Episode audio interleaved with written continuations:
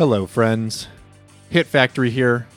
Aaron solo on this side of the mic, Jason Derulo style. Uh, but fear not, I am joined today by a wonderful, wonderful guest. He's a New York based musician. He's America's sweetheart. You know him, you love him. Nick Miller is on the show. Nick, welcome to Hit Factory. Hey, thanks for having me on, Aaron. I'm so excited. Well, we're thrilled to have you. We, I still say we, even when it's just me solo on the show. Um, it's the royal we. It's Hit Right. Factory as an entity. I am a, a film Twitter small entity. I don't know if you saw that, Nick, but um, that is my official designation now, courtesy of some thoughtful redditors. Uh, but today we're going to be talking about Tom Hanks as director and screenwriter, and his film about the meteoric rise and fall of a fictional Erie, Pennsylvania band called The Wonders who climbed the charts in the era of peak Beatlemania with their infectious pop hit, That Thing You Do. The film itself is as breezy and charming as the eponymous tune. It's a 108 minute skate through nostalgic sights and sounds of the era, and it offers an effervescent, if cursory, glance at America in the 1960s. But in 2007, the film was re released on DVD with an extended cut from Hanks that contains nearly 40 additional minutes of footage that enhances some character dynamics, fills in some noteworthy jumps in logic and continuity, and from my perspective, gives life to some wonderful meandering moments of cinema that recall some of the great surveyors of vintage Americana, like Jonathan Demme, who serves as producer on this film, Robert Altman, uh, or even Paul Thomas Anderson. We bow in unison, and we're off the stage before the applause dies out, right? You have your pick? Right here. All right. Keep these with you. Put them on, put them on, put them on. There you go. You guys look great in red. Have I told you that yet? Let's give a big welcome to the latest addition to the Banjo Galaxy go, of go, the go, go, Stars. go, go! Doing that thing they do. It's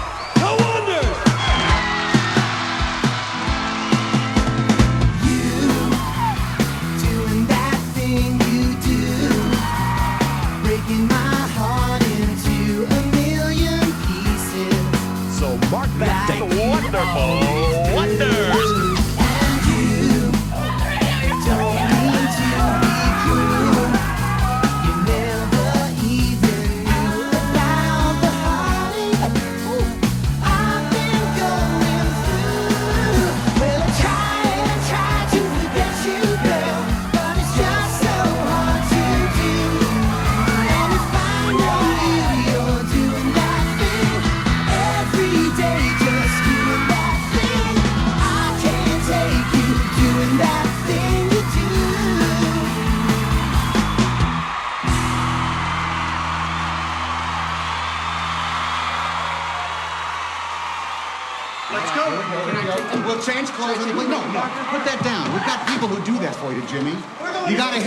for God's sakes, on the Playtone label.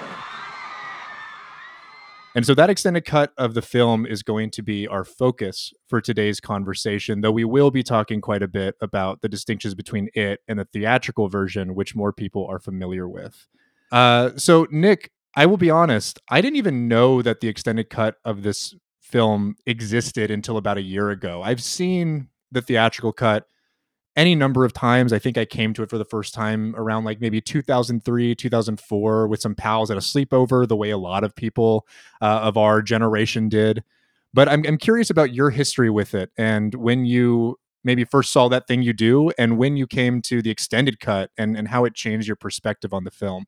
I think, oh man, I'm trying to think of how old I would have been when I first saw this. It was playing probably on HBO or something like that. You know, something where over the course of a couple months it would be replaying a lot. Uh, and I watched it a lot. I think I showed it to a couple friends. uh, you know, like I was very, very into it. It was kind of before I was, I don't know, overtaken by a love of music, but it was, it still interested me. Like it was fun. It was light. Uh, it had a good song. What more could you want if you're like a kid? That's ideal. So I would watch it a lot, and then there was a long time where I didn't see it. But in my mind, it was this thing that I remembered loving. And it Mhm. was kind of a thing where I was like, was it good because I was a kid, or was it good because it was good. Yeah. Um, and I'm from Western Pennsylvania, also like a 90 minute drive from Erie. So there was also part of me that was like, do I like it because it's in the Rust Belt where I'm from? Like, is that why I like it? And so I was probably 2015, I think. I was at like a used video store and I saw a DVD copy for like $3 maybe. And it said something about an extended cut. And I was like, Mhm. well, I got to see what this is all about. uh, and then I saw how much longer the extended cut was.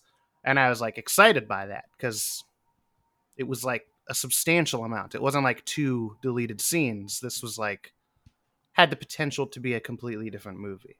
Uh, so when I got the copy, I watched it again, and I just fell in love with it all over again immediately. And I was like, "All right, well, you know, twelve-year-old Nick had pretty good taste after all. This this holds up."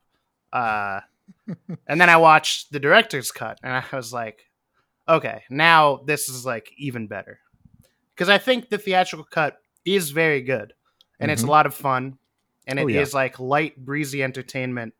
I can also understand why people think it's kind of slight and maybe, you know, clearly a directorial debut from somebody not known as a director.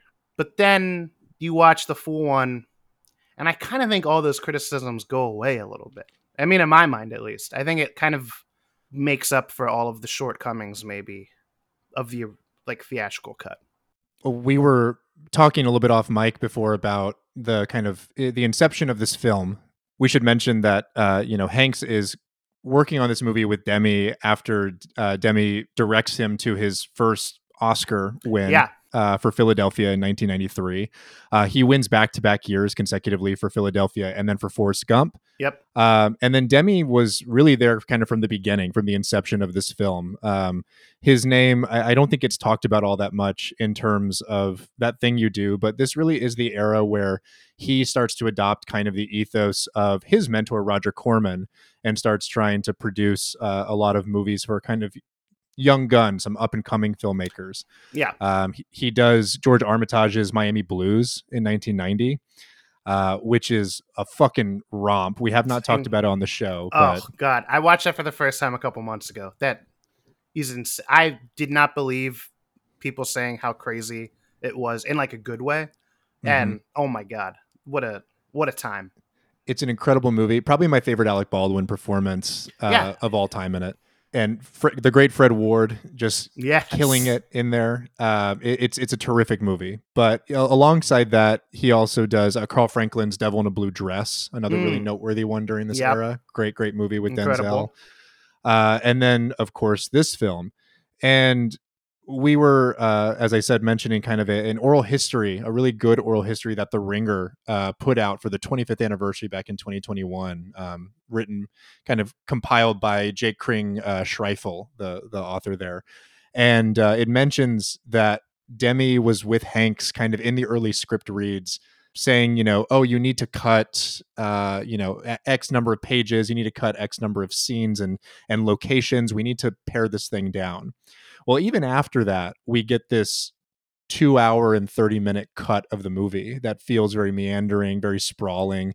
And you realize that there are moments here that probably had even more of that kind of like fill in, a few more of those kind of like things that bridge the gaps and provided a little bit more clarity to the characters here. You're, you're talking about like what is essentially probably like a three hour movie on the page when everything is all said and done. Um, and even without it, like you said, you know, it, it still just, it's so much more complex. It adds so much color to a lot of the characters. Um, there are entire like plot threads here that don't exist in the theatrical version.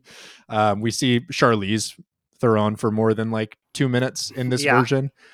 But I, I do agree with you that I think that it it adds substantial kind of like potency to the proceedings and it just gets a chance to like live in that setting and in that environment. You know, the other one is is a, a straightforward kind of quick shot of like yeah, pop nostalgia but the extended version really is like uh just one of those great kind of sprawling epics of an era that just like lets you kind of live in the environment yeah. It's like yeah, it went from you know just a fun popcorn flick, which obviously it's not said derogatory. Like, I mean, everyone loves that. There's nothing wrong Mhm. with that.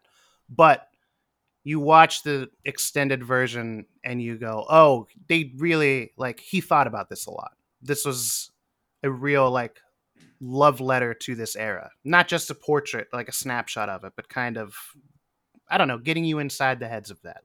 It's also there's something to be said about seeing something like that set in like a pre-Vietnam hmm uh 60s you know? Like you know ob- the beatles that's like the version of long hair at the time you know? There's not like hippies. It's Yeah. and it's just interesting because i don't think you ever get to see that which is you know there's reasons. I guess like on paper it's not as interesting maybe but hmm you get to kind of live in this world of like you know what was that idyllic 60s kind of before kennedy assassination what does that look like reflecting on it? Because i feel like everyone skips over that. It always has to be after. I mean he enlists the bass player enlists in the marines. He's not drafted into the marines. Like it's Right.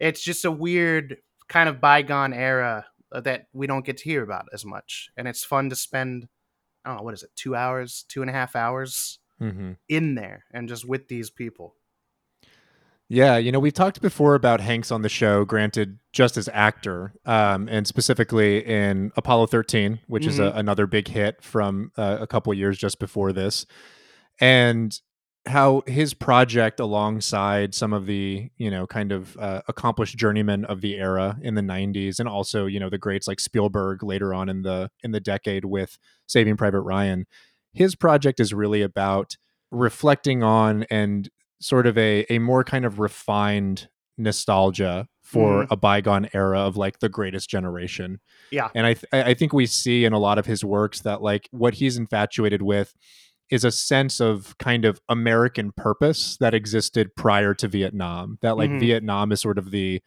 the kind of like apex point of that like conflict and that sort of uh cynical view on yeah America broadly. yeah and i i mean that kind of goes hand in hand with i feel in that oral history they mention an interesting quote from i wish i could remember the actor's name i never remember this guy's name but the guy who's the manager you know the the first manager Oh yes, yes. Um, it's, he was in uh, apollo 13 he was in he was in it with him Right, Chris Uh, Ellis is the name of the actor. chris ellis yeah was gonna say phil horace but that was the character and i we can call him by the character names. They're they're, Yeah. they're real people as far as Yeah. we're concerned. but he says in that oral history because he wanted to play he wanted to play the manager kind of tougher and hanks was like there aren't bad guys in my movie which is such an Mhm. interesting take on it and i think in some ways kind of relates to what you were saying a little bit of like reminiscent of these other directors where maybe they have movies this is not true as a blanket statement but i'm thinking you mentioned altman i'm thinking of like california split is like Mhm. this kind of hangout movie it tells a full story but there's also not i mean they get mugged twice but there's not like a bad guy in the movie there's not like a Yeah. villain they're their own worst enemies in it which is kind of true for the wonders also is like Mhm. I mean, you know, they have Jimmy. He's their own worst enemy. He's gonna, you know, he's gonna shoot the success right in the foot. So I, it just makes me think of that. How it does feel like you just get to hang out with these guys for a couple hours and sort of follow on their journey, see what it was like for a couple months, without it being like there's not an evil record produced. Like even even Right. Sol Siler is not like an evil man. He's just uh, the head of Playtone Records and doesn't know who they are. Like that's his worst Right. sin is not knowing who the people on his label are.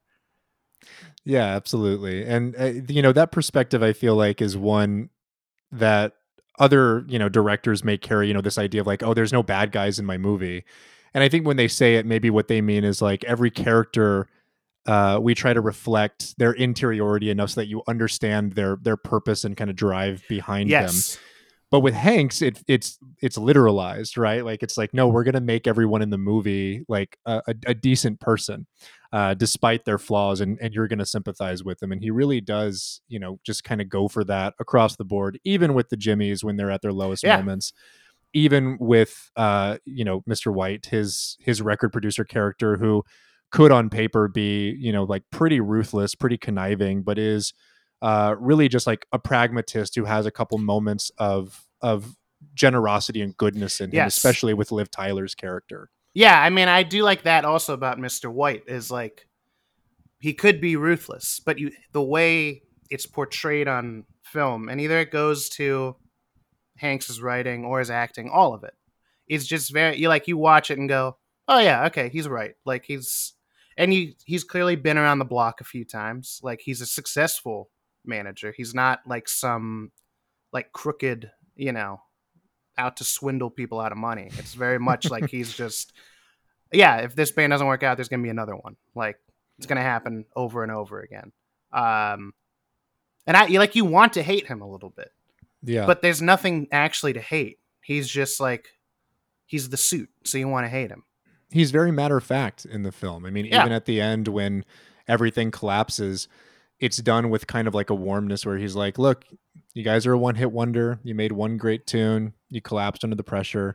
It happens. It's a Yeah. story as old as time in this industry. Like like a lot of other bands have done that." And he's like almost like trying to reassure Guy in the moment, like, yeah, you're not the first person to ever experience this. Like it, it's it's something that a lot of people go through. Um, so just you know, dialing back a little bit and talking about the background of this film. So this is an idea that Tom Hanks has for, I would say, the better part of a decade, probably, Yeah. maybe longer. I mean, even you know that that oral history from The Ringer kind of mentions that he's first inspired by uh the story of Jimmie Nicol, the drummer Yeah. who took over for Ringo for a couple of dates in Australia during their their 1964 world tour. Um and just kind of thinking about the idea of like what must it be like for this artist, for this musician to be for a brief moment in the limelight of a band as big as the Beatles. And then Yeah. he coupled that of course with his knowledge of the era, his love for a lot of one-hit wonders of you know the 1960s during this kind of uh, boom of popular music, and starts just drafting a little bit of this thing here and there over the course of the first part of the 90s. I think Yeah. he he mentions that when he's on Philadelphia and doing the kind of award circuit for it, hmm he's writing a little bit of that thing you do. Then he goes straight into making Forrest Gump and he starts writing that thing you do. And then he's on the award circuit again for Forrest Gump and keeps Yeah. writing a little bit of this.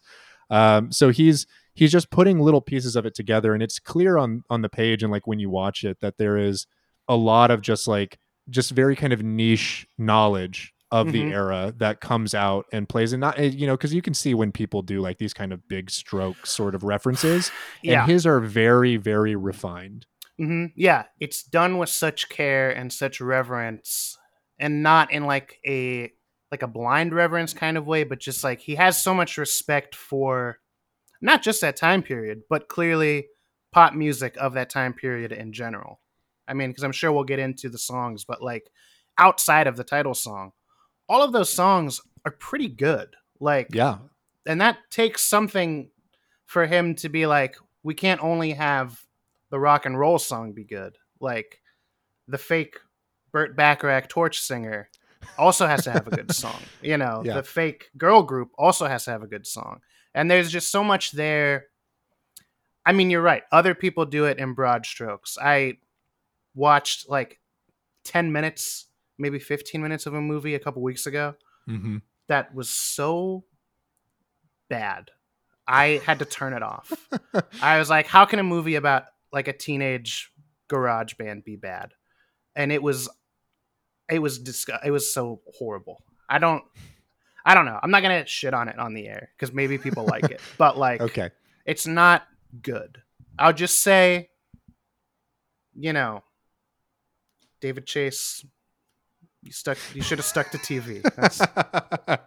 There we go that's all we need to say about it right And in Very that good. sense, I think Hanks should kind of be commended a little bit for trying to set a story with some kind of tension in a time that I think the general public's mind maybe doesn't have tension in it, which is absurd. Obviously, it Mhm. did. But like, I enjoy a rare movie about the 60s that is not about Vietnam. It's so Mhm. you're not gonna have to worry about a fortunate son needle drop. And not, not only because they wrote all original songs for this movie, but because we just weren't gonna get to that point. I completely agree. And you know, like you said, obviously, uh, there there is tension in this era. You know, we're we're approaching kind of the the apex of the uh, civil rights movement in America. There are lots of socio-political tensions like broiling just under the surface, but there is, like I said, with with Hanks, kind of this this nostalgic bent, this kind of hue that that sort of sands down the edges a little bit. And Yeah. I think what the extended cut of this film does so well is reveals a few more of those edges still intact rather than like really smoothing it down the way Mhm. that that theatrical version does. Yeah, I would agree with that. I yeah. So let's talk about a couple of other key players here in the film as well, just as some background. Uh, we've already mentioned, you know, Tom Hanks, writer here, Jonathan Demme producing this. Uh, Hanks is now his like protege. He believes in him from the outset that he's a filmmaker. Uh, brings in a gentleman named Gary Getzman, who Mhm. becomes sort of a, another producer on this and, and works really hand in hand with uh, Tom on the day to day. But we've also got a couple of other I think, essential players here that really bring this thing to life. One of them is Colleen Atwood, who is an Academy Award winning uh, costume designer uh, who really puts the finishing touches on all of the kind of like nostalgic imagery and iconography in here. Everybody feels pitch perfect. The costuming is is gorgeous, and, and not just you know like the matching suits, but everything Yeah. they're wearing beforehand uh, all the dresses that you know, like the Chanterelles wear, and and Diane Dane and everything. It, it all looks beautiful and period appropriate. You've also got the great Tak Fujimoto behind the camera, who, in my mind, is. And I'm not going to say he's undersung. He was certainly heralded in his time. Mhm. He uh, made a lot of great films. I, I think had had plenty of awards recognition, but he is not as big a household name as some of your say like Robert Elswit or uh, your Roger Deakins or something like that. And in my mind, he deserves to be. He is, Yeah. uh, maybe I, I think you know, like film for film, my favorite cinematographer. Yeah, I mean, there's such um, I don't even know how to describe. It's because there's not there's not some like trademark glow or something to this movie or any. It like it looks. I think some of my favorite shots in the extended cut happen in like dressing rooms Mhm. where the camera is clearly handheld and you can kind of see it moving a little bit and it's not Mhm. trying to give a documentary feel uh because you know that would be like kind of hacky if it was trying to go for that Yeah, but just because of the way it's moving it helps with the hangout sort of vibe it helps with that sort of i'm going to keep going back to the point that people are going to get mad that we're throwing the name around but it helps with the altman kind of feel of it of like Yes. you are just spending time with these people it doesn't and i think you could criticize the movie uh, maybe the theatrical cut more so for maybe not having like interesting shots a lot of them are very clearly like full coverage shots sure. uh and i don't really think that's a problem inherently. It is an ensemble cast but like i think it works better in the director's cut like to see everybody interacting with each other.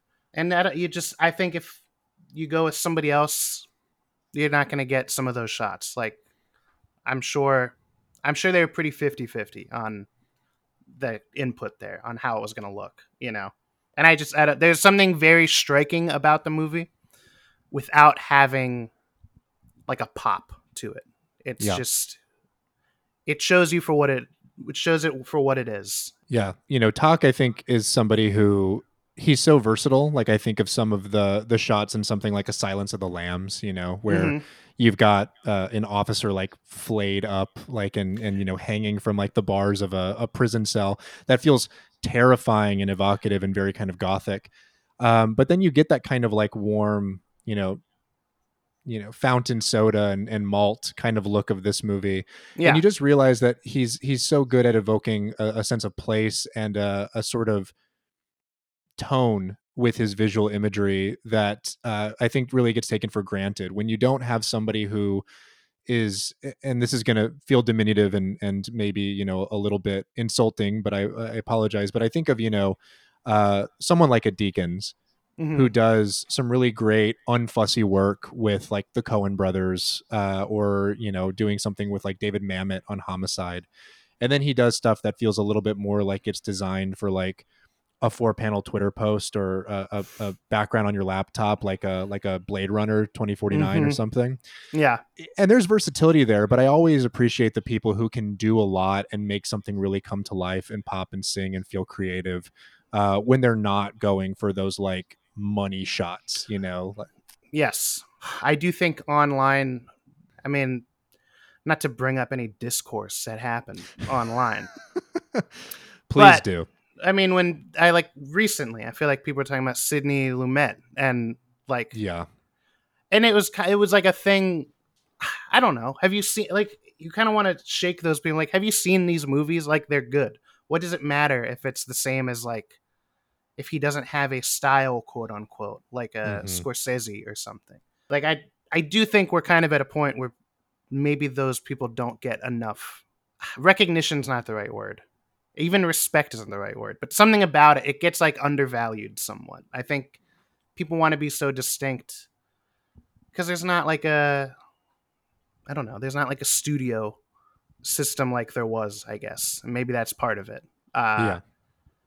And maybe that's for the best but also like it's kind of nice that there are these people on all all positions behind the camera who like can adapt to whatever they're working on which is a roundabout way of saying yes i agree with what you said well, thank you, Nick Miller, for agreeing. But I I mean, you're very right. There's there's a little bit less of an immediacy to the images here, and I don't mean that in the sense that they're like more Byzantine. I actually mean that they are just more kind of normal. They're unfussy. They don't call attention to themselves. They look beautiful um, and are well composed, but in a way that you're kind of used to that don't call immediate attention to them. And I think that there's uh, a lot of a lot of merit in that, and I think that uh, Tak Fujimoto is like one of the best uh, to ever do that in in some of his films. Uh, but we're now like we've been talking about this for a minute now, and I realize that we haven't talked about who is perhaps like the most essential player in the film, aside from you know Tom Hanks, aside from the cast here. One man responsible uh, for so much of this film and its success, who is Adam Schlesinger. Excuse me, I, I- don't know if it's a J or a G here. i don't know Um, either but songwriter, probably best known for uh, being uh, involved in Fountains of Wayne and Mhm. writing the the essential aughts hit "Stacy's Mom," yeah as well as a couple other bangers. I love that that album. Um, Yeah. really, really infectious stuff. But Adam Schlesinger is responsible for writing that thing you do hmm and it is a song that is so good that evokes the the spirit of the era sounds so authentic that the first time I watched this movie I was convinced that it was a biopic that it was a real story about a real band. And I remember at the end thinking wait is th- is this where the term one hit wonder comes from? Is is this like the origin Of, like is that why this story is is a, a movie? I, only later did i realize oh that's the symmetry of hanks as a screenwriter making Yeah. up this kind of like fake story. But but the authenticity of it i think is something that people come back to all the time. And just how brilliantly infectious Mhm. that tune that thing you do is all the music really but you hear that thing you do like 15 times over the course of the movie yeah and it doesn't ever really get tiresome. It it, it it doesn't uh you know start to get annoying ever, and I think it's so vital that that's the case. Yeah, I remember. I think I counted. I think it's like fifteen or sixteen times it plays during the extended cut. I tried counting it once because I was like, it plays a lot more, Hey, Uh? And it already plays a lot in the shorter version. Um, but I like, yeah, I, you never get tired of it. There's just something about it. I, I've heard people say something about it is too '90s. It's Hmm. not which I think I sort of understand. I think maybe melodically. I also think maybe it's I think Mike Viola's the singer. Maybe it's his Yeah. singing style is very of its time in a way. Um, but I don't think that even takes away from it at all. Like I think it I still think it works. I still think it sounds like a 60s song or like as close as you're going to get if you told somebody in 1995 like hey, we need a fake 60s song without getting somebody who was alive then making music that is as good as you're gonna get, and that's not like a shortcoming. That you they nailed it. It's great. That that song gets stuck in my head frequently. Just like even if I haven't seen the movie recently, that song's in my head. My old band we used to play it all the time. Like it was. yeah. I in there's videos of NSYNC covering it live where they all got on instruments to play it. Like it's insane that it was a big hit after the movie came out, but it's that just speaks to how good it was. Like the movie doesn't work if that song is bad. It all of this stuff we've talked about that is great. The fun aspect of it doesn't work if the song is like, well, this sucks. This is one of the worst things I've ever heard. yeah, you know, there's this kind of unspoken rule about movies that have music in them where it's like if you spend an entire film building up like the brilliance of a performance or Mhm. of a, a piece of music or of like a a movie or something you're usually better off just never showing it and just Yeah. referencing it and like showing you know how much it affected other people because it's always going to come up short I, people talk about uh, mr holland's opus where he's you know writing this like you know grand like ensemble Yeah. piece for his entire life and finally realizes his dream of having a, a band perform it and it's dog shit it's just like it's just it's just not very good you know which you know adds maybe like a, a sly kind of like you know sinister undertone to all of it if you're watching it from a meta perspective but i think the Yeah. movie actually believes that it is quite moving right. um, and, and in this case like you don't you don't fall into that that problem you hear a tune and you're right like it does have a little bit of like kind of a 90s edge to it like it feels like a facsimile but i Yeah. think like you said like it, it is something that is actually a feature of it and Mhm. doesn't really uh deter your enjoyment i think a lot of this Yeah. movie does that like even you know tom everett scott for uh, however good he is and however good he was able to get on a set of drums and you know like four weeks of practicing you know uh, morning to, to night you see his his routine you see his like fills things like that and it's like this guy would not like jive with with like a, a a real good like famous jazz player he's just he's just Yeah. not good enough to do that you know it's it's very kind of basic it's still you know pretty metered pretty like you know Yeah. simple uh, like kind of jazz drumming almost like like uh, smooth jazz almost yeah. um but but it works for the purposes of the film and all of it feels uh, authentic enough that in the moment you believe it like you said Yeah. you know the the uh you know like the supreme style like band that's there the chanterelles and and the diane danes and you've got like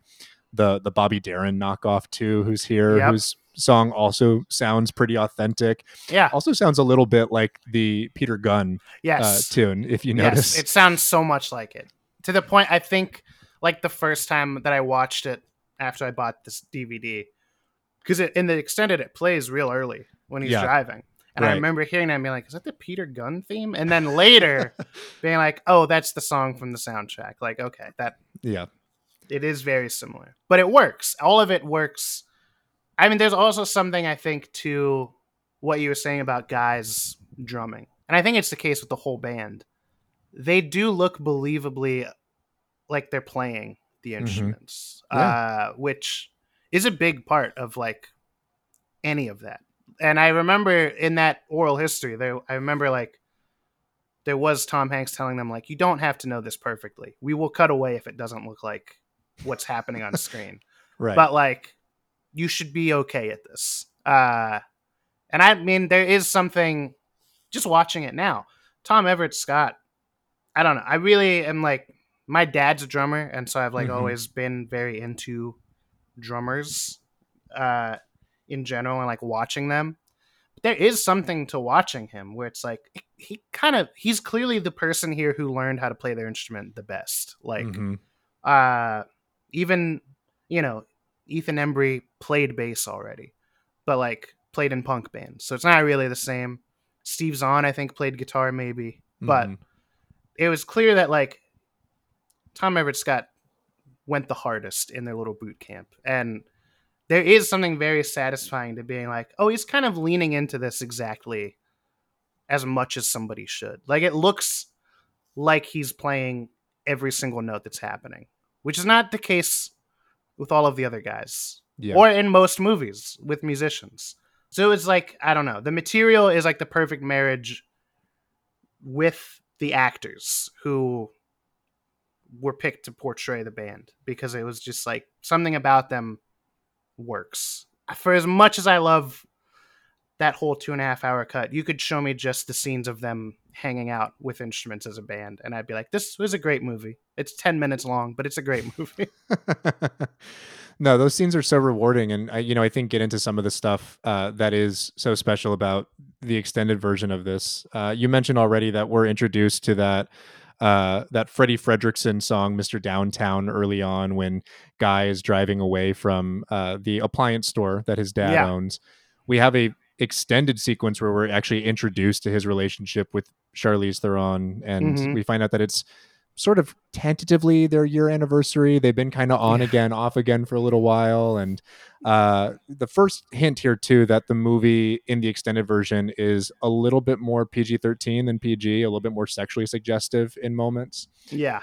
Um, but I, I think it adds a little bit. Um, we'll, we'll talk a little bit about Charlize in a minute, but those those early scenes with the band that you're talking about are, I think, to me, even more fun, more rewarding. And you're right, like they get into that argument, and it's it's not like you said, like it's not it's not a fracturing, like you know we're gonna go step outside or you know Yeah. walk our separate ways and cool off. It it does feel authentic, where it's just like a, a a group that is feeling tension around a performance and trying to work Mhm. some stuff out and try to get something right when you know they're down to the wire and you know I played in bands before and it's felt like that you know you get Yeah. into kind of like shouting matches with somebody for a moment and the rest of the band tries to cool you down a little bit and uh you know someone's playing too fast or someone's playing the wrong chord and and it is it's just fun seeing them hang out and play around in those garage settings um Which Yeah, just- also, just if I can, cool. if I can cut in, we all know this, but it should be said.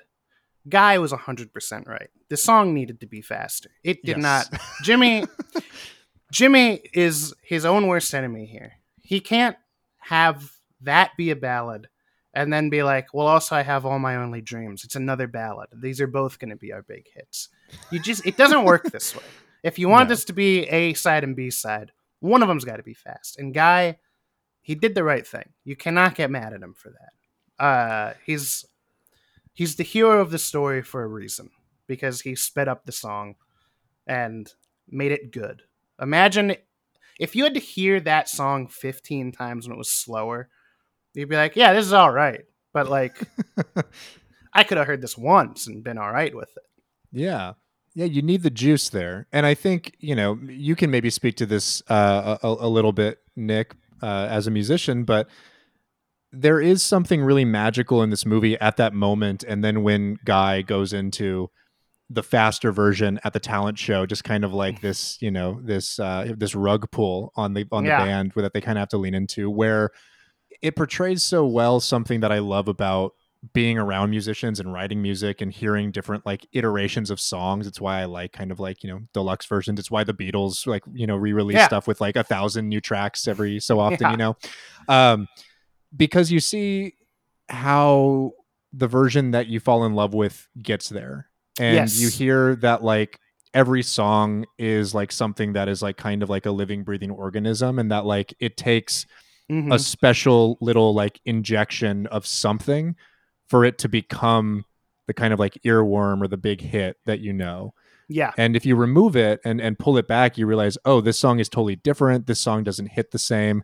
Maybe it's just as good. Maybe it's an, a, a different, you know, kind of compelling Yeah. version. But I, I think it just like has a really fascinating grasp on that idea of like song structure and songwriting and how uh, like one decisive change can really pull something in a new direction. Yeah, totally. I mean, it makes me think of a little bit when Springsteen put out the the River box set. Mhm.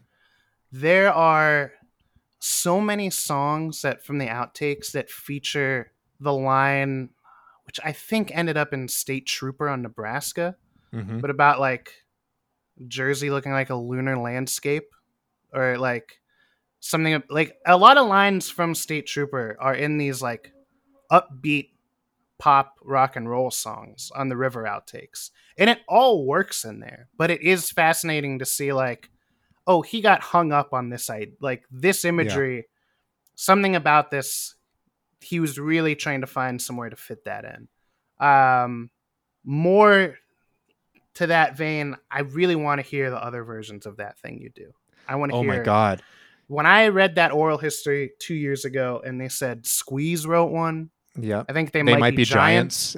Marshall Crenshaw wrote one. I Yep. have to hear what the Marshall Crenshaw that thing you do is. I want to hear every version. I think what they say there were like 300 versions of it that people turned in. I want to yeah. I want to hear every version. Like I, that sounds like an exaggeration, but I want to block off a whole day and listen to every version of that. Yeah, I mean, you know, they they mention in that oral history that at one point in time they thought about and teased the idea that they would release a soundtrack that was just all the different versions that were Yeah. submitted to them. And I know that we get, you know, like a, a really great that thing you do soundtrack. In fact, I, I think, you know, Mondo has been teasing for a little while a vinyl reissue of Yeah. the, the that thing you do soundtrack. Um, I think as far back as like 2021 it's finally coming to fruition. Like as we were both prepping for this podcast, there was like a, Yeah. a tweet about it yesterday, and I was like, okay, perfect timing. Like Yeah. it's on the way. Um, but I would absolutely love to hear those like Crenshaw and, and Squeeze versions and just any number of of versions of the song. Yeah, and I mean there's also on the soundtrack there is another that thing you do that Adam Schlesinger wrote. And it Mhm. is good. It's not the right song to be the title song at all. It is not the right vibe. It is it's too much like the Byrds, I feel like that other one. Yeah. which is too far down the line in the 60s to make sense for the movie. Sure. But like it's good. And so I sort of want to hear cuz I bet he had other versions of more than those two. Like I would love to hear his own evolution of that song. Yeah, I think, you know, it's either in the oral history or in another interview with Mike Viola and Schlesinger where Adam mentions that he wrote, I think, three different versions of the track and kind Mhm. of played them for friends, and they all kept coming back to the same one, which was the one that inevitably Yeah. was submitted and became the tune.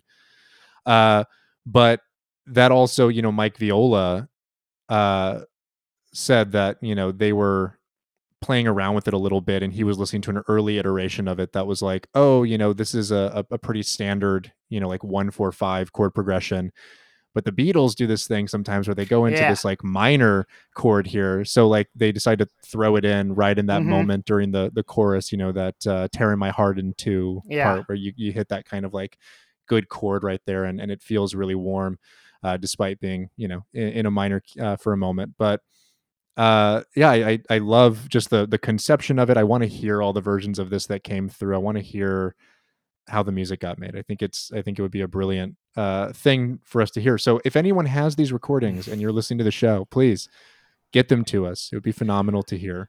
Yeah, if Marshall Crenshaw, if you're listening to this, if you can DM me on Twitter or anything, we can look. I think between the two of us, we could probably exploit connections to some of these people to get the recordings. I'm almost certain they probably think you're the, right, the squeeze recording probably doesn't exist.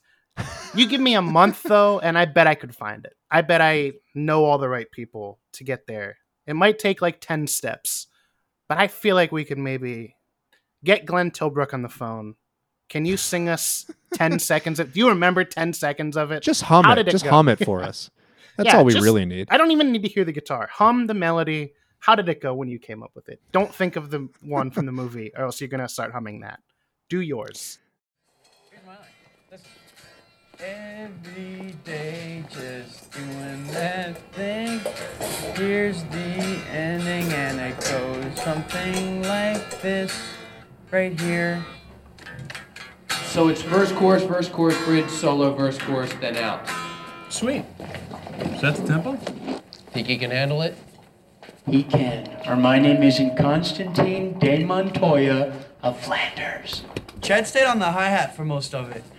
Did he now? Guys, Chad's arm is so scary. I don't think I've ever seen anything swell up so big so fast. Hey, Jimmy.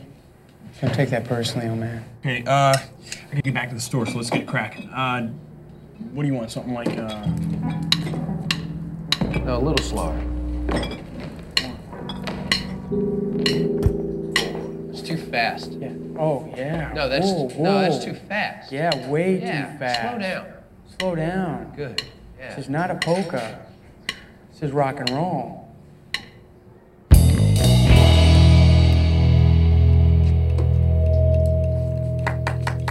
Perfect, man. Very good. Took Chad a week to learn that. Chad, who's Chad? Just one song, right? That's right. Wonderful. I gotta go. That's it. Guy Patterson. That's it, the Wonders. And then you know how like the Beatles, the Beatles they use an EA as the Beatles. Well, we can use an O N E like the Wonders. You're talking gibberish. No, look. The Wonders. Lenny. Yeah, it looks like the Oneders. No, the the Wonders. Got it. Looks like the Oneders. One other thing that I think this movie does really well in the extended edition, Mhm. uh, and I guess it starts with maybe a, a, a conversation about the theatrical cut, which is that it is this very, you know, like we said, kind of candy coated, sort of su- sugar rush pop, effervescent type of movie. But it doesn't really show like that there is, you know, to a certain extent, what you sort of said, which is that these like rockers or these, you know, like kind of pop musicians of this era were something that almost felt kind of countercultural. They don't really ever touch on that. Everything feels very palatable, everything feels very warm in the theatrical version. But there's an awesome moment that is in the extended cut when they are doing their kind of like steady gig at uh, Villapiano's by the airport Yeah. uh, which we see in in the theatrical cut a little bit. Uh, as a fun side note, they have like one just like rabid fan of the of the band who always Yeah. shows up. The actor escapes me, but he's immediately recognizable. yeah, like this he's one of role. those. He's one of those guys. He's in so many things. and uh, you know as a, a you know s- producer and host of a small podcast i can tell you that having like one or two like socially maladjusted kind of like loud weird fans who like know everything about your lore uh very real. I'm not going to name any names. You guys are all wonderful. We love you for listening to the show. Um but i- i- they absolutely exist i promise. And i'm like oh this this is i, I know this level of of success at least here where like you've got one one person who like knows a lot about what you're doing and it's it's kind of an interesting sensation. But uh you know during these scenes we we see they're kind of you know like they're getting big they're getting popular they're making money at for the for the restaurant and then there's uh, another time when they're when they're playing at the sort of residency where somebody jacks a uh, a fire extinguisher off the wall and starts spraying it on people and then it turns into this brawl and overnight it becomes like this news piece in you know like the Erie Herald or whatever the Erie Yeah. Star whatever the, the local paper is where it's like riot breaks out as a result of rockers at Villa Yeah. Pianos and it's it's one of those things that you know like again is a kind of a callback to the era too you know where you know when people get like a little bit rowdy and out of hand at like a rock show all of a sudden it, you know it's painted as a riot. But it is a, a moment that absent in the theatrical cut it, it just adds so much richness and texture to it too where for a brief moment all of a sudden like they're provocateurs. They're not just like these sweet boys that everyone loves. Like they're they're rock and roll stars. Yeah, I mean, there's there's a couple things I love about that scene, which is the manager of Villapiano's calling the cops and screaming, "I got a riot going on here! Get the cops down here!" yeah But I also love the touch that Jimmy packs up and runs away immediately and takes Faye, while the other guys are providing music for the brawl happening, and they just keep playing. yeah And I don't that to me is another like very it's like a through line that kind of always feels somewhat present but never fully touched upon, especially in the theatrical one. That it's kind of like they're a band and Jimmy just happens to be the guy writing the songs and leading them yeah because I think about it's like an interesting moment in my mind where when we get to the big joyous celebratory scene of the song playing on the radio, Faye runs in, the bass player runs in, and then Lenny and Jimmy are together and they run in. Mhm. And while they're all together, like Jimmy just zeroes in on Faye and like celebrates with her while the rest of them are all like running around the store. yeah And I know they like join in with them for the last shot where they're circling the radios, but there's something like uh, the extended cut explores it more. I think the fact that Jimmy is maybe a bit of an outsider here. Mhm. Uh, he definitely gets made fun of way more in the extended cut, which Yes, is great because he's such a like dork for trying to figure out band names that have puns in them. yes And I wish I can't remember the scene in the extended one, but like someone says something and Lenny's like, "Oh, that'd be a good band name, right?" Like poking fun at him because it would Yeah. be. There's clearly he feels disconnected from it, uh, and I think especially because they quote unquote ruined his song by making it Mhm. fast or something. Um, but you don't really get that in the theatrical cut as much, and you don't get as much of Guy and Faye interacting to where Yeah. I do feel like, you know, slight criticism of the theatrical one. I feel like it maybe does feel like Guy and Faye getting together at the end feels maybe shoehorned in a little more. Absolutely. Um, because when have they interacted other than that? Like they, when she has a cold on the plane, you know, like, hmm and then at the end, that's kind of their most meaningful interactions. And then throughout the extended one, he she's the first person he talks to, and suddenly it all clicks and kind of makes more narrative sense. They end up together. Um, but now I forgot the point. Oh yeah, the riot. Jimmy leaves. Jimmy leaves, and Jimmy was always going to run away from stuff. That's my. I'm anti Jimmy. I there's something Yeah. I've realized in my slightly older age and rewatching it. I don't like Jimmy. Uh, we got to thank him for the songs, but as a guy who do you want to be in a band with? I don't want to be in a band with that guy. That guy doesn't understand being part of the Playtone galaxy of stars. That's right. You got to play ball, Jimmy. This is part of it.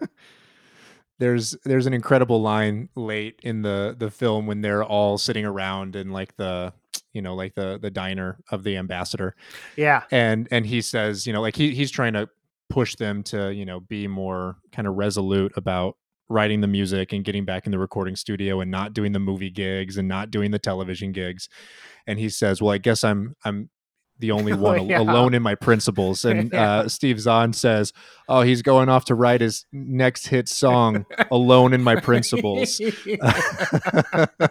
um, but you know, I, I think one of the things that the extended version does really well with Jimmy, like you said, like it, it has a little bit not scorn for him, but I think what it does is paints him as a, a, a kind of interesting figure in that he Mhm. is principled. He has what he perceives as like a, a sort of artistic integrity yeah. and all those things are you know uh, merits at face value and and kind of in the abstract but he's also just kind of mediocre i think is the other thing Yeah. like his sensibilities and his tastes are not with the times and not like something that is marketable and, and populist and i think that that's Mhm. like a thing that the the extended version shows really well is that you know he can have all of these perspectives he can he can have these principles uh but they all are counterintuitive to success and Yeah. and they just don't work for what people are actually craving and looking for while the rest of the band is just kind of along for the ride and enjoying the fact that they're you know embracing fame and and Yeah. getting recognition and getting to play music Yeah. I mean, to be very transparent on the podcast, I think that might be why I hate him so much, is because I'm like, yeah, you know what? I would probably be the exact same way. I, you know, I, I realized everything that I could do differently currently with making music, and I'm like, no, I'm not gonna change that. I'm gonna stick with it because of what I think it makes sense to what I'm doing, and I'm Yeah. like, it doesn't work. You gotta change it, and I'm and then I watch this and I'm like, Jimmy, you idiot. You ha- can't be doing this. And now that I think about it, I'm like, oh, that's you're mad because you're doing the same thing. You just don't have you just don't have Tom Hanks giving you a hard time off to the side. We we hate in others. We hate in others what we see in ourselves ryan is is the thing. Um, Yeah. but you know like I, I think that you know to an extent this is part of that ethos of you know no bad guys in the movie. You know jimmy Yeah. is not somebody who is like you know innately evil or anything or doing anything to like deliberately undercut the band. He's just kind of a guy who was already sort of a loner and has like a, a perspective of you know kind of self integrity first and doesn't get all of the the politics of it doesn't get all the other stuff that comes along with the gig Yeah. I, I want to talk about the scene that you already mentioned. It is the best scene in the movie and one that gets talked about uh, endlessly because of how good it is, I will say. Mhm. Uh, and it is the moment where they all hear their song on the radio for the very first time. Uh, just you know, kind of homing in on it for a moment. Uh, first of all, the extended cut does a great job of filling in a slight gap where it explains the reason why in that scene when it starts, all of them randomly have these little pocket radios on them that they're Yes. listening to Yes. which we don't get in the theatrical cut. We just are meant to assume that Faye is listening to a radio, uh, Guy is listening to a radio while he's working. The bass player is listening to it while he's getting fitted at like the uh, At the Army Navy outlet, at the. Army and Navy outlet to, for his uniform. Uh, th- they just randomly have them, but in the extended cut, we see that guy purchases a bunch of these pocket radios after they've signed a contract with Chris Ellis's character Yeah. uh, so that they can scan and listen to the radio every hour of the day, waiting to hear if their their song comes on the air. Um, so naturally, it's Faye, it's Liv Tyler's character first at a mailbox who hears it. You hear it over the radio. You know, some local boys, the Oneders or whatever, um, which is a great running gag, by the way. I know we haven't talked about it, but Wonders, Oneders, It's like a, it. I- it's one of my one of my favorite things at Villapiano's is the guy handing Steve Zahn the money. He goes, "There's a lot of money in you Oneders," and he goes, "It's the Onetters." yes uh, it's uh i mean every time they do it you know like even the the host at the um the talent show where he calls them the oneders and then they correct him and say it's the wonders and then at the end they see you know the Yeah. the the applause meter goes into what is it wild or whatever Something Um, like that. Yeah. and, and and he says the oneders are wild he gets very very excited um forgets that he's been corrected on it already but by any means you know faye hears this on the radio we see that she like runs past screaming you know to, to Mhm. ethan embry's character they're running down the street in this great kind of like you know tr- tracking shot that feels like it's from the back of a moving car it's bumpy Yeah. and kind of riotous and you know you were talking already about some of those moments in the like dressing rooms and you know like backstage Mhm. where there's a little bit more of that kind of handheld action it feels a little bit more like verite not necessarily documentary style like you said Right. but, but it has like a kind of like energy and life to it and those scenes or those shots really really sing in this portion here where we get a lot of those kind of like whip pans from guy like selling a, a Yeah. like washing machine he's like it comes in blue comes in standard white Yeah. avocado you Yeah. know um and then just starts screaming his head off we get these other whip pans and like you know rack focuses from the sister in the store to lenny and um jimmy like pulling up and barely even stopping the car when they run out and you know come into the store uh and it's just like it's such a joyous moment it's just like I- don't know. It, it you you can't help but be just like sort of enamored with it, and, and you just kind of swoon when you see it. Yeah, it's I mean, I don't know. That that scene makes the rounds on Twitter so often. And every time the caption is the same, which is that it's just like the most joyous thing on film. And it's kind of one of those things where like you want to come up with another way to say that, but you don't really need to.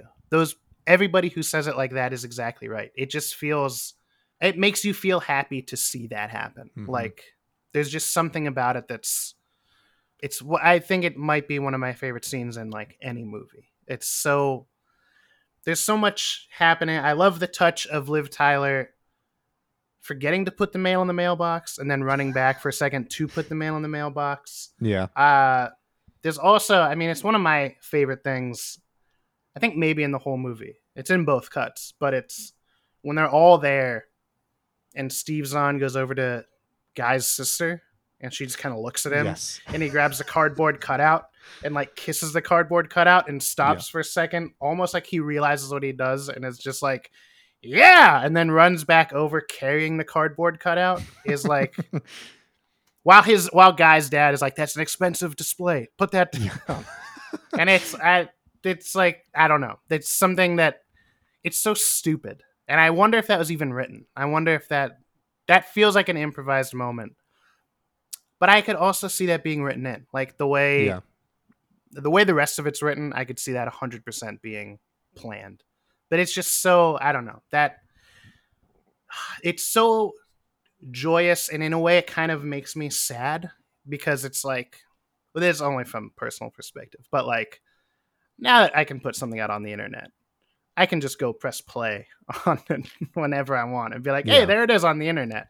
There's not this process of like you make a record and you wait for it to come out from somewhere else. Yeah. And it's like there's something I don't know, it's an it's an indescribable feeling cuz I feel like people you just aren't going to get that now.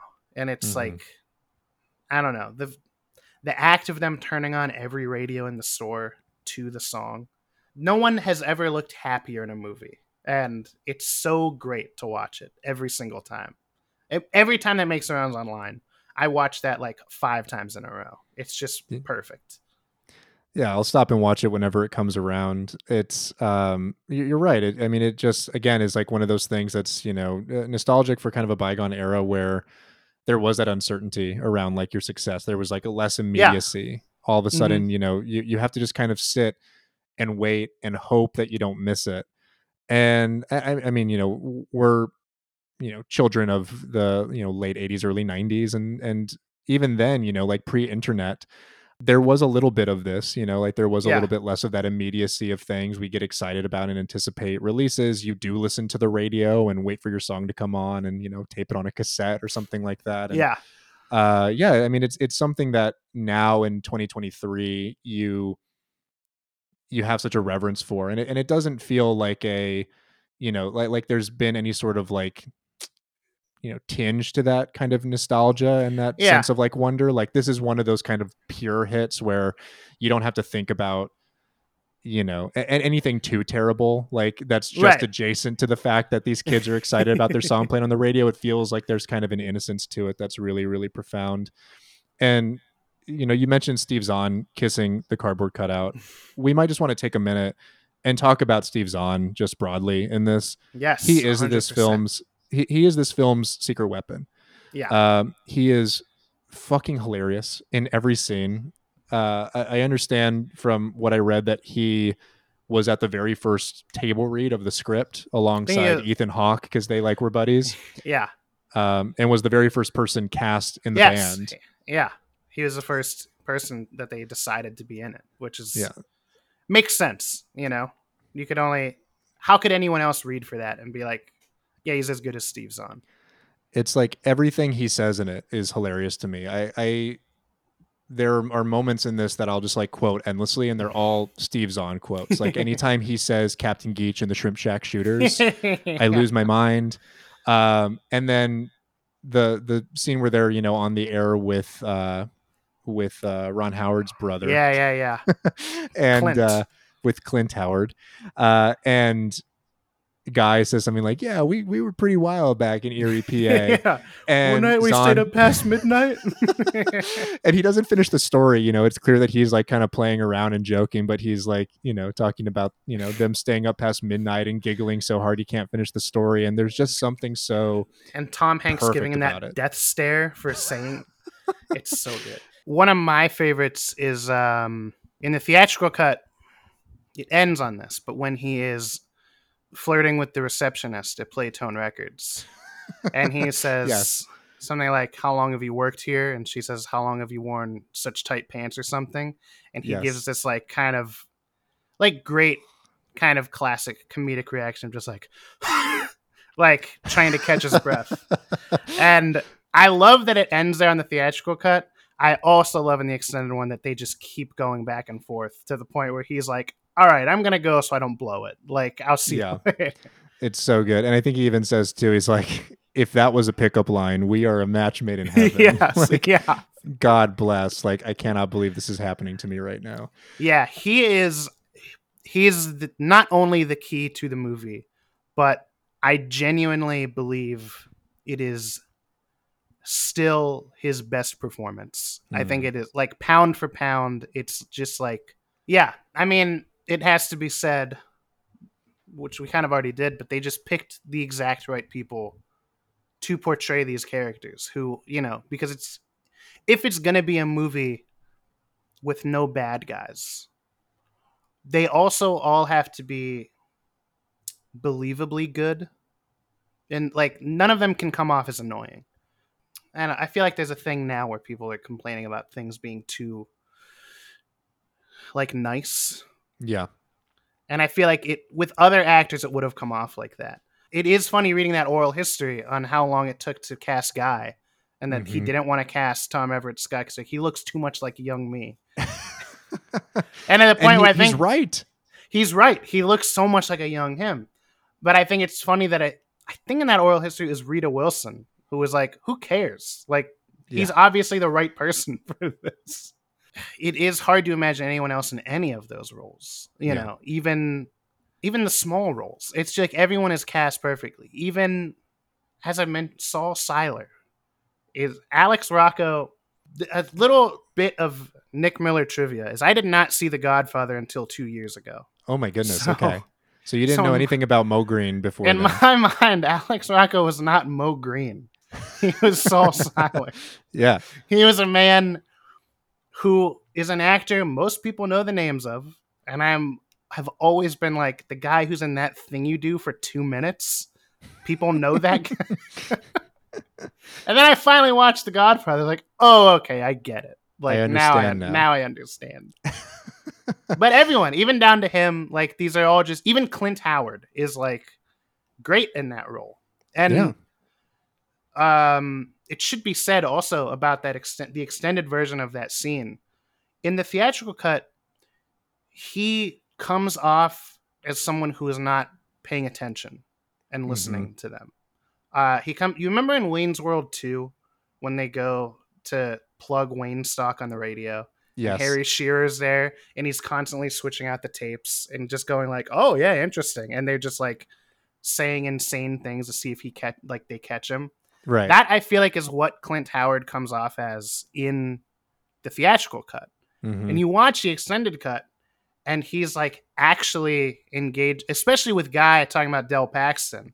Yep. Theatrical one, there's this weird pause that I always felt like he's bullshitting him. He doesn't know who Del Paxton is.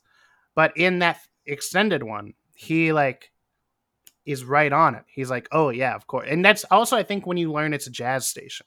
I don't think you learn that in the theatrical cut. I don't think it's a thing that's included, which is, is weird in its own right that they put like a teen pop sensation band on a jazz radio station to do an interview. Yeah, I don't they're, know mean, they're hitting everybody, right? They've got I uh, guess so, Paul. Feig in there too, doing Yeah, yeah. one of his bits, which I think is in the in the theatrical version as well. Yeah. but uh, you, I mean, you bring up an interesting point with the Clint Howard character here, uh, and, and I know we're we're jumping ahead a little bit, but uh, I would say you know for the most part, the back like third of this movie remains pretty intact in the theatrical and the extended version. There's a few minor Yeah. moments here and there. Um, one of which actually is that you know when uh, Liv Tyler dumps Jimmy, dumps Johnathon Schaech. Uh, it's Mhm. way more brutal in the extended version. You know, It she is. doesn't she doesn't leave the room on that like um, I'm I'm sorry I I kissed you with my eyes closed. or Yeah, yeah, yeah. She speaks with the receptionist from With Playtone, Kitty. who's yeah, with Kitty, who's there, and there's like kind of a joke where she's like, "You tell him, honey," and she's like, "Sorry, who are you?" yeah, who are you?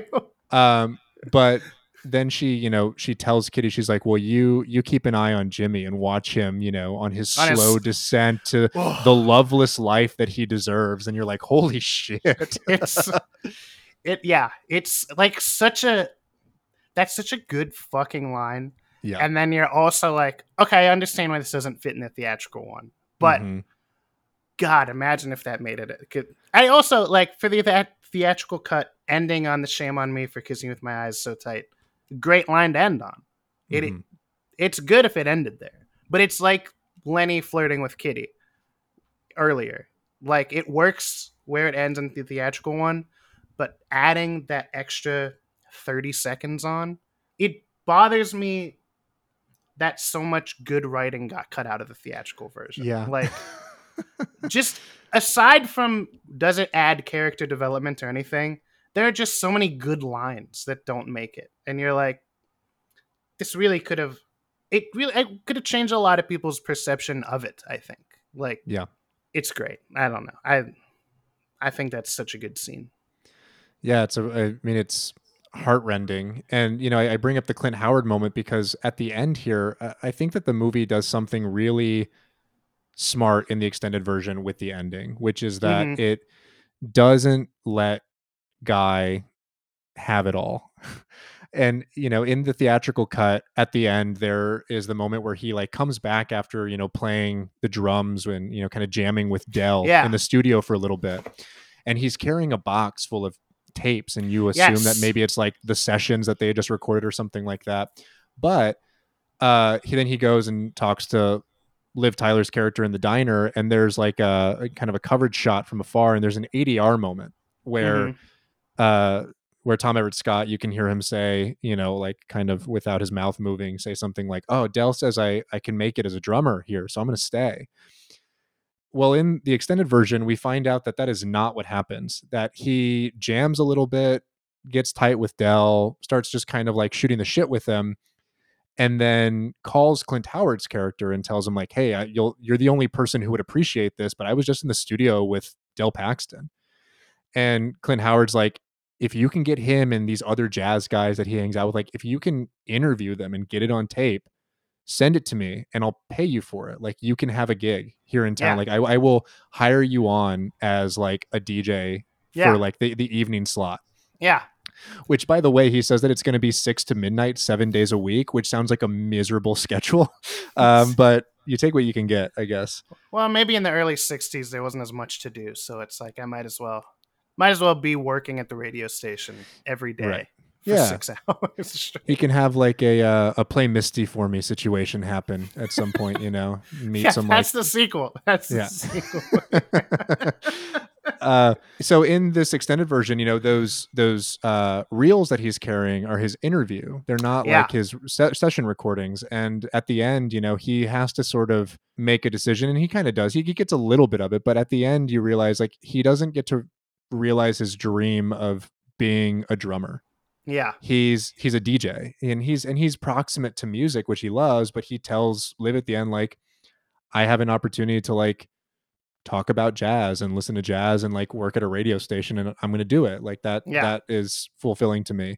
And I just think it adds a little bit more of that kind of like undercurrent that's so prevalent in the extended version that you're talking about which is like there's like not not a bitterness or cynicism but there's a little bit more authenticity and a little bit more of just kind of that like character development that makes it all feel like real and gives Yeah. everyone like opportunities to like experience a little bit of deflation over the course of the, the movie. sure. And I think also, I mean, the way I read it, watching the extended one, is I don't even see him becoming a DJ and interviewing those guys as like him not reaching his dreams because I feel like earlier in the extended one, it spends so much time before he joins the band that you do kind of get this idea that he's okay with music being more of a hobby. Mm-hmm. Yeah. He can go in the basement of the shop after close and drum along to records. You know, he tells them when they try to get him to play in the band. I mean, he says it in the theatrical one too, I guess. But like, it's been a long time since he played with a group. Could be fun to do. Um, but like his whole interest when they go out to Hollywood is he meets Del Paxton at a bar, and that changes like that. May he's having a good time otherwise, but like that, I feel like shifts something within him. Like Yeah. I to me, I feel like that's kind of always what he did want to do, which was like be maybe more on the sidelines, um, and not be a musician. Mhm. But being a musician's fun, so you're gonna take the chance if you can. Yeah, the drumming part doesn't make sense. It doesn't. Mhm. Uh, he's not a bad drummer, but like, why? Del Paxton told him he could make it as a session drummer. Like that's an insane. That is more. ab- that's more absurd than what happens, which is already kind of like an absurd thing to Yeah. work out. but it's like I don't. It feels more true. It also fits in better, I think, with the credits. You know, saying he and Faye got married and they start a jazz conservatory or something Yeah. Mm-hmm. to me, the fact that he's interviewing jazz musicians and like have hosting a show week like nightly, seven days a week, that sounds more like somebody who would start a conservatory than a working musician. You know, I think, it all just makes more sense. It is a shame that it got cut to what it was because I just think the whole arc makes more sense, uh, and I think it's happier. I I kind of think it's a little bit happier.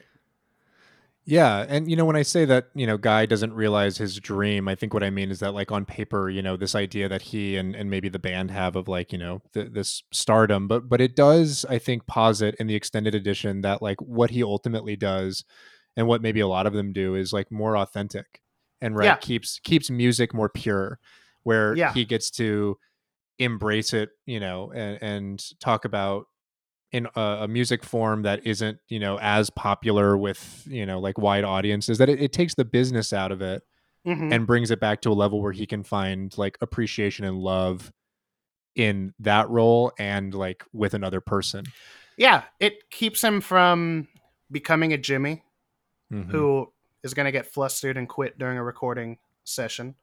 Uh, I don't know. You get everything kind of wrapped up neatly, but in a more believable, like less absurd way.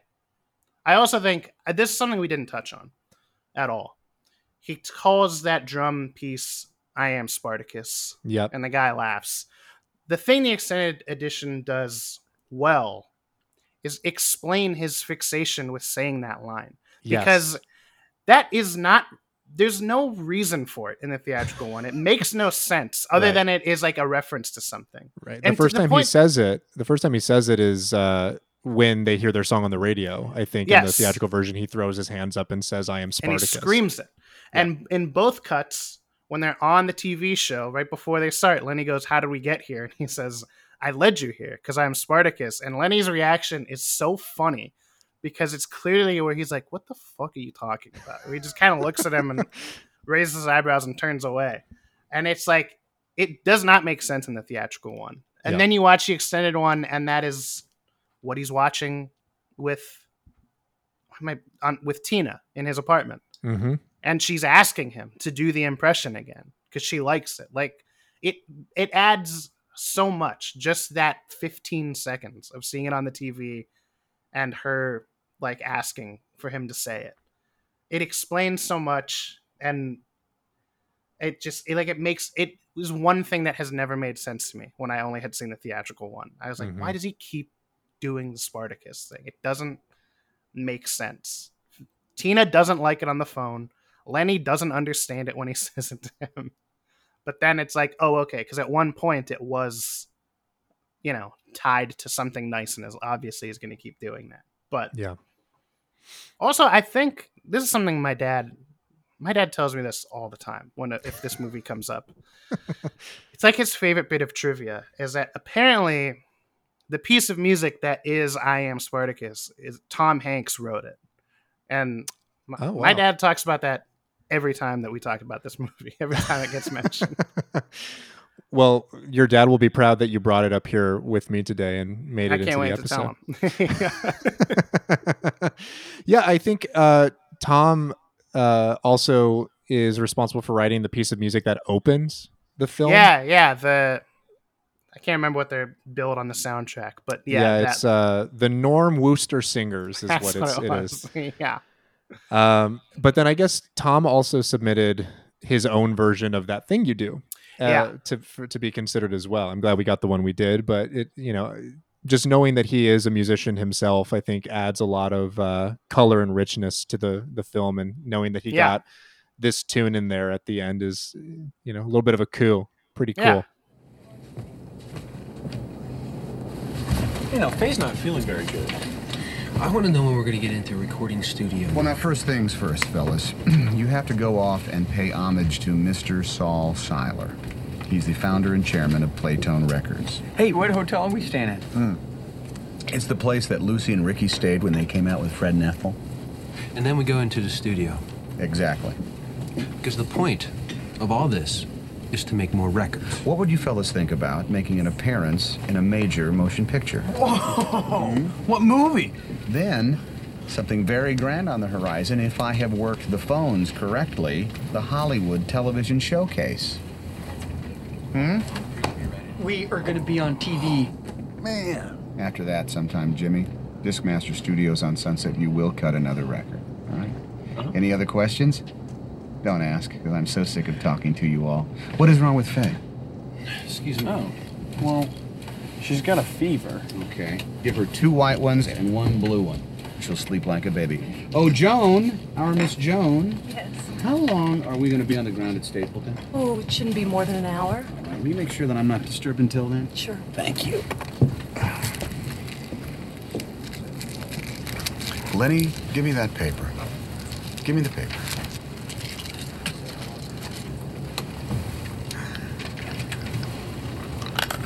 Lenny, why don't you go and see if you can visit the cockpit? Tell him it's your birthday. Go, go, go. At the end here too, I, I was maybe the first time I I noted it because the movie is so full of all of these like great pop tunes. Uh, it's easy to forget that there's also like a score to many portions of the film.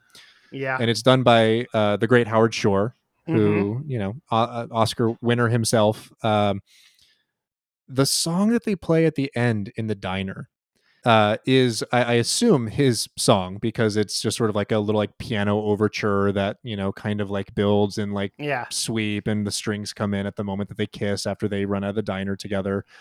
But it's so good.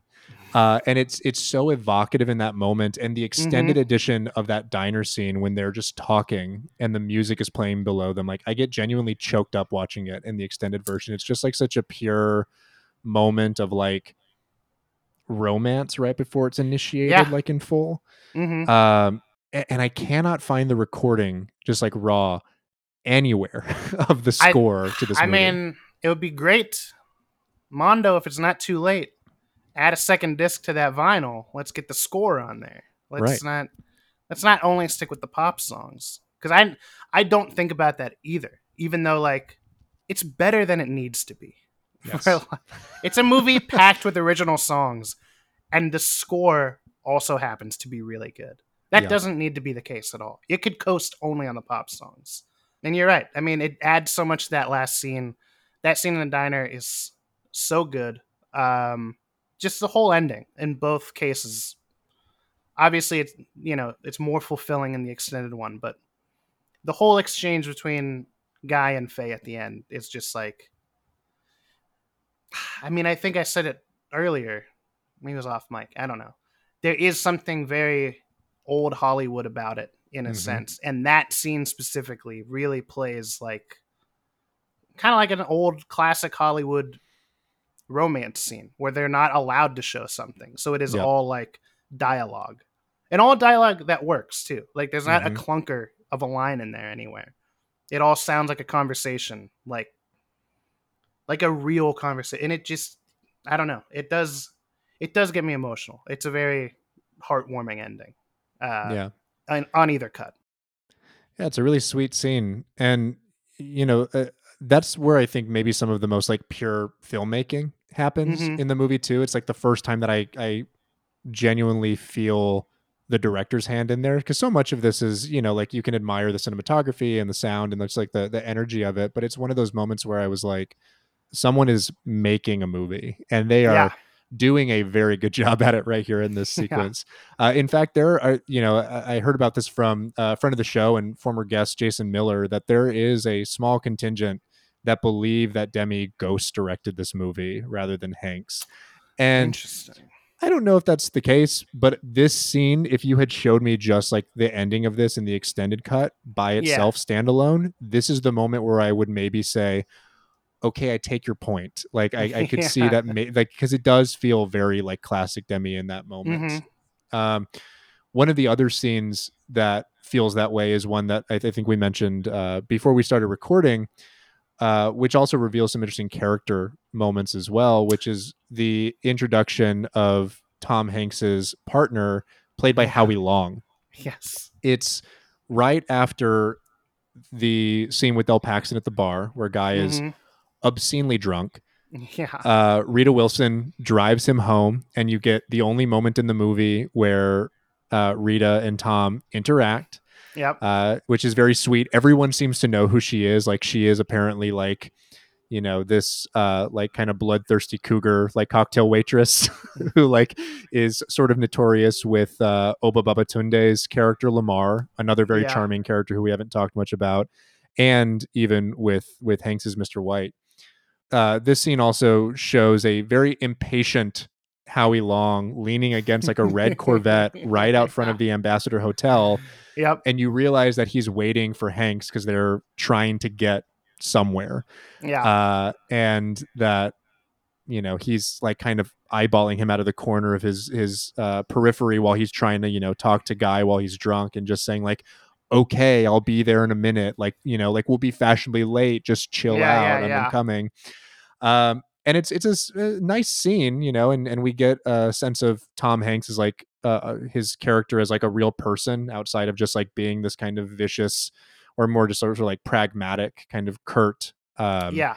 you know, producer uh manager rather but it's also very beautiful to look at and i think we mentioned you know like it's the only time we see the hotel at night with the kind of like halogen lamps like sort of breathing Yes. outside and the open stretch of concrete that paves it and the colors of it and this red corvette under the lights and it Yeah. feels very like that that scene to me feels very altman that feels very like vintage americana like uh like new hollywood kind of stuff Yes. Yeah, that is one where I know earlier I said there's no like real specific glow to how this movie looks, but that one does have a very distinct look in that like it looks different from the rest of the movie. And it might just be because we're at a location we don't see again. But Mhm. there's something remarkable about that scene. I also part of what I love about learning about Mr. White and Lloyd, Howie Long, um, is like they do so many good references to the Beatles throughout the movie. Mhm. Like they're name checked a few times, obviously, especially in the extended one. But like parallel wise, like it's very clear at this point this is the stand-in for Brian Epstein. You know, Yes. like it Mhm. was, you know, because he was. I don't think it came out that he was gay till after he died, but like, you know, that was. I think it was probably important to Tom Hanks to show that on the screen if he Mhm. was going to use this as his tribute to the era. Um, that and like the, you know, the chyron on the screen on the TV show, the careful girls, he's engaged, like Yeah. mirroring the John Lennon, he's married thing. right It's just like it's these little touches that if somebody handled them poorly, you would be like it's shoehorning it in. But because of like Tom Hanks, I don't know, craftsmanship, I guess is the right word. These all are like very clearly loving details in ways Mhm. that are supposed to add to not just the story, but to show like, yeah, this is important to me. This is like a big thing. Um, and I don't, I've always, I think I've actually tried to sell people on the scene, on watching the movie based on the scene that Howie Long is in one, in is in a scene. Yeah. Like you like Howie Long on, you know, NFL, right? Guess what? He's in a movie. Like you want to see him for thirty seconds in a movie next to Tom Hanks. That that doesn't usually work as a selling point, but yeah but you know if if there's any big you know howie heads out there uh he's in this extended cut if so if you haven't seen it you know hunt it down Yeah. Uh, but but it is in those moments like that you know like i've i've read a handful of reviews of this extended cut that call it unnecessary call it like too meandering or you know that Mhm. like it sucks all the energy and momentum out of like what is like a really good like Yeah. well paced movie but I don't mind it. And I think that like movie lovers like you and I, and hopefully like people listening to this show, see it as like an opportunity to just like spend more time with like the atmosphere. You know, it's not necessarily a hangout movie, but it does just get to take its time a little more. And I think Yeah. like as I've become a, a you know more of a movie lover and cinephile over the years, length bothers me less. Like Mhm. uh, outright like pacing and structure bother me less and it's more about like the images and the like evocation of mood and tone on screen that i'm seeing and uh, I, I can't help but like recommend it and say it's actually significantly better like even if it does Yeah. feel you know kind of aimless in parts like it's just fun to spend time in Yeah, I mean, I yeah, I remember the first time I read reviews saying that the extended cut was worse, and I was like, "That's that is the most insane opinion I've ever heard." Like, it it doesn't make sense to me that you would th- like I get it. It does make sense, but in my mind I'm like you can't say that this is worse because it's longer. This is we get to see more of what's happening. It should meander a little bit. The like the problem with the theatrical cut is that it's over and done with in a second, you know? Like there's I don't know. I, it's hard to imagine watching a movie you think is good and then seeing the extended cut where you get to learn more about the characters and being like, nah, this wasn't good. This was unnecessary. Like, how is that unnecessary? You Yeah. liked spending time with them before. It adds, in my mind, it adds just the right amount of backstory to kind Mhm. of everything. Like I read someone say it on Letterboxd who I generally like what they say about movies, and I was like, "You don't know what you're talking." I think I I might have unfollowed them. It's possible I got I might have got real petty with this because I was very defensive of this movie.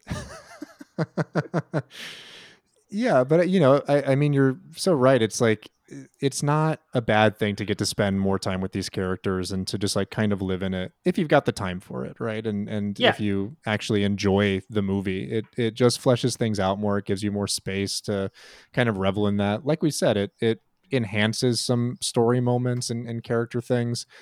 And I think it just gives you a, a greater sense too of maybe what like Hanks was going for overall in this in this film, Yes. which is uh you know not necessarily the like sugar coated like milkshakes and you know fountain Mhm. sodas version of of this that we get which is still totally fun. It's still like Yeah. you know it's perfectly serviceable. It's a blast.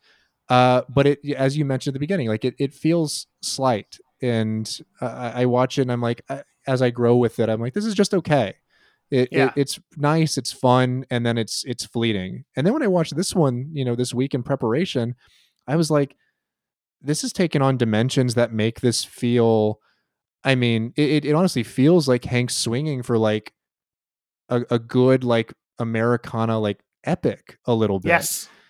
And you know, whether he like totally succeeds, I think is debatable. I, I still think, you know, like his perspective and maybe his, you know, uh him being a first time director imbues this with a, a sense that, you know, it could be more and more like deft hands Yeah. but it it's something that at least like I admire more in the attempt when I see Yeah. the the kind of broadness and the scope of it. Yeah. It is I mean, if you actually had Demme ghost direct this whole thing, it would be a whole other movie and whatever whatever shortcomings there even are with the extended cut probably wouldn't be there. Like it would be a whole other thing. It's hard to think about it like that because there is kind of this version of like it's so it's clearly so personal to Tom Hanks that this had to get made. Yeah. That I actually don't think in other hands it could have been better. I sort of think you need somebody that tied to it, that connected to it to be as good as it is. Um, in either cut. Maybe somebody could have done a flashier, shorter cut. But I think in the extended one, that has to be Hanks because this was like a passion project. And it honestly, it makes me wonder almost is there a long version of Larry Crowne that's good? Release the there a Tom long- Hanks cut. Let me see the director's cut of Larry Crowne. Because what if it's a masterpiece? I I realize a lot of the movie has to change for that to be the case. But what if it's a masterpiece? What if you watched a three hour version of Larry Crowne and you were like, this was the most important piece of cinema from the 2010s? Yeah. It's possible. We don't know. We may never know. Tom, if you're listening, is that please ignore what I said about the theatrical cut of Larry Crowne and let me know is there an extended cut? Because I gotta say, you got to your credit, you got a better performance from Rami Malek and Larry Crowne than they got out of him for Bohemian Rhapsody. I agree with you wholeheartedly on that. Uh, Speaking of Oscar winners, uh, who may you know, or or or people who didn't win Oscars for what is superior work, we should talk about the fact that this film is Oscar nominated in one category, which is the one that it rightfully deserved, uh, Best Original Song. Yes. It uh, it doesn't win. Schlesinger uh, goes home empty-handed. Instead, we get uh, whatever Andrew Lloyd Webber and Tim Rice song won for Evita that year, and Is that what won? that's what won. And don't get me wrong, I love Evita. I think it's a good movie. I, I like the the musical quite a bit. It's it's great tunes in there. But I, if you had to ask me which of them is more necessary and vital to the heart and soul of the movie, Yeah. and which one I know all the words to and hum along to myself more frequently, it's not Evita. It's not it's not that tune. Sorry to Andrew Lloyd Webber, but it's absolutely that thing you do. No, nah, you know what? I'm gonna say it. No pleasantries to Andrew Lloyd Webber. He shouldn't have won. I don't want him win. He's a stage man. He shouldn't be winning Oscars. We Right. give it to Adam Schlesinger. if I had a time machine, that's what I would change. I'd go back in time and fix this Oscars race, He and uh, maybe nominate this for Best Picture. There you go. We if the extended cut gets it's gets re- released, you know, maybe maybe that's a best picture nominee that year. Who Mhm. knows? Uh, but you're right, Andrew Lloyd Webber. Uh, I will, and, and no more pleasantries. I will say you should have done a Macklemore, and when you won, said this actually belongs to Kendrick Lamar instead, i.e. Adam Schlesinger. Um, and it, it just just should have won the award and then been like this is actually this person's award instead um that that would have been the right way to do it Yeah, Andrew. Let me just say, I'm ashamed. I'm ashamed in you. You should have, you should have done this. If we could, if you're listening, Andrew Lloyd Webber, DM me on Twitter. We'll talk about this. So you think you could have handled it better? i'm just now imagining like a drunk tom hanks getting on stage and saying you know andrew lloyd webber I- I, love you and i'm gonna let you finish but adam schlesinger wrote one of the best records of all time Then that would at least give. I mean, that's not that bad, but that would at least give a uh, uh, an interesting reason for people not liking Tom Hanks. Because as it stands, it doesn't make sense.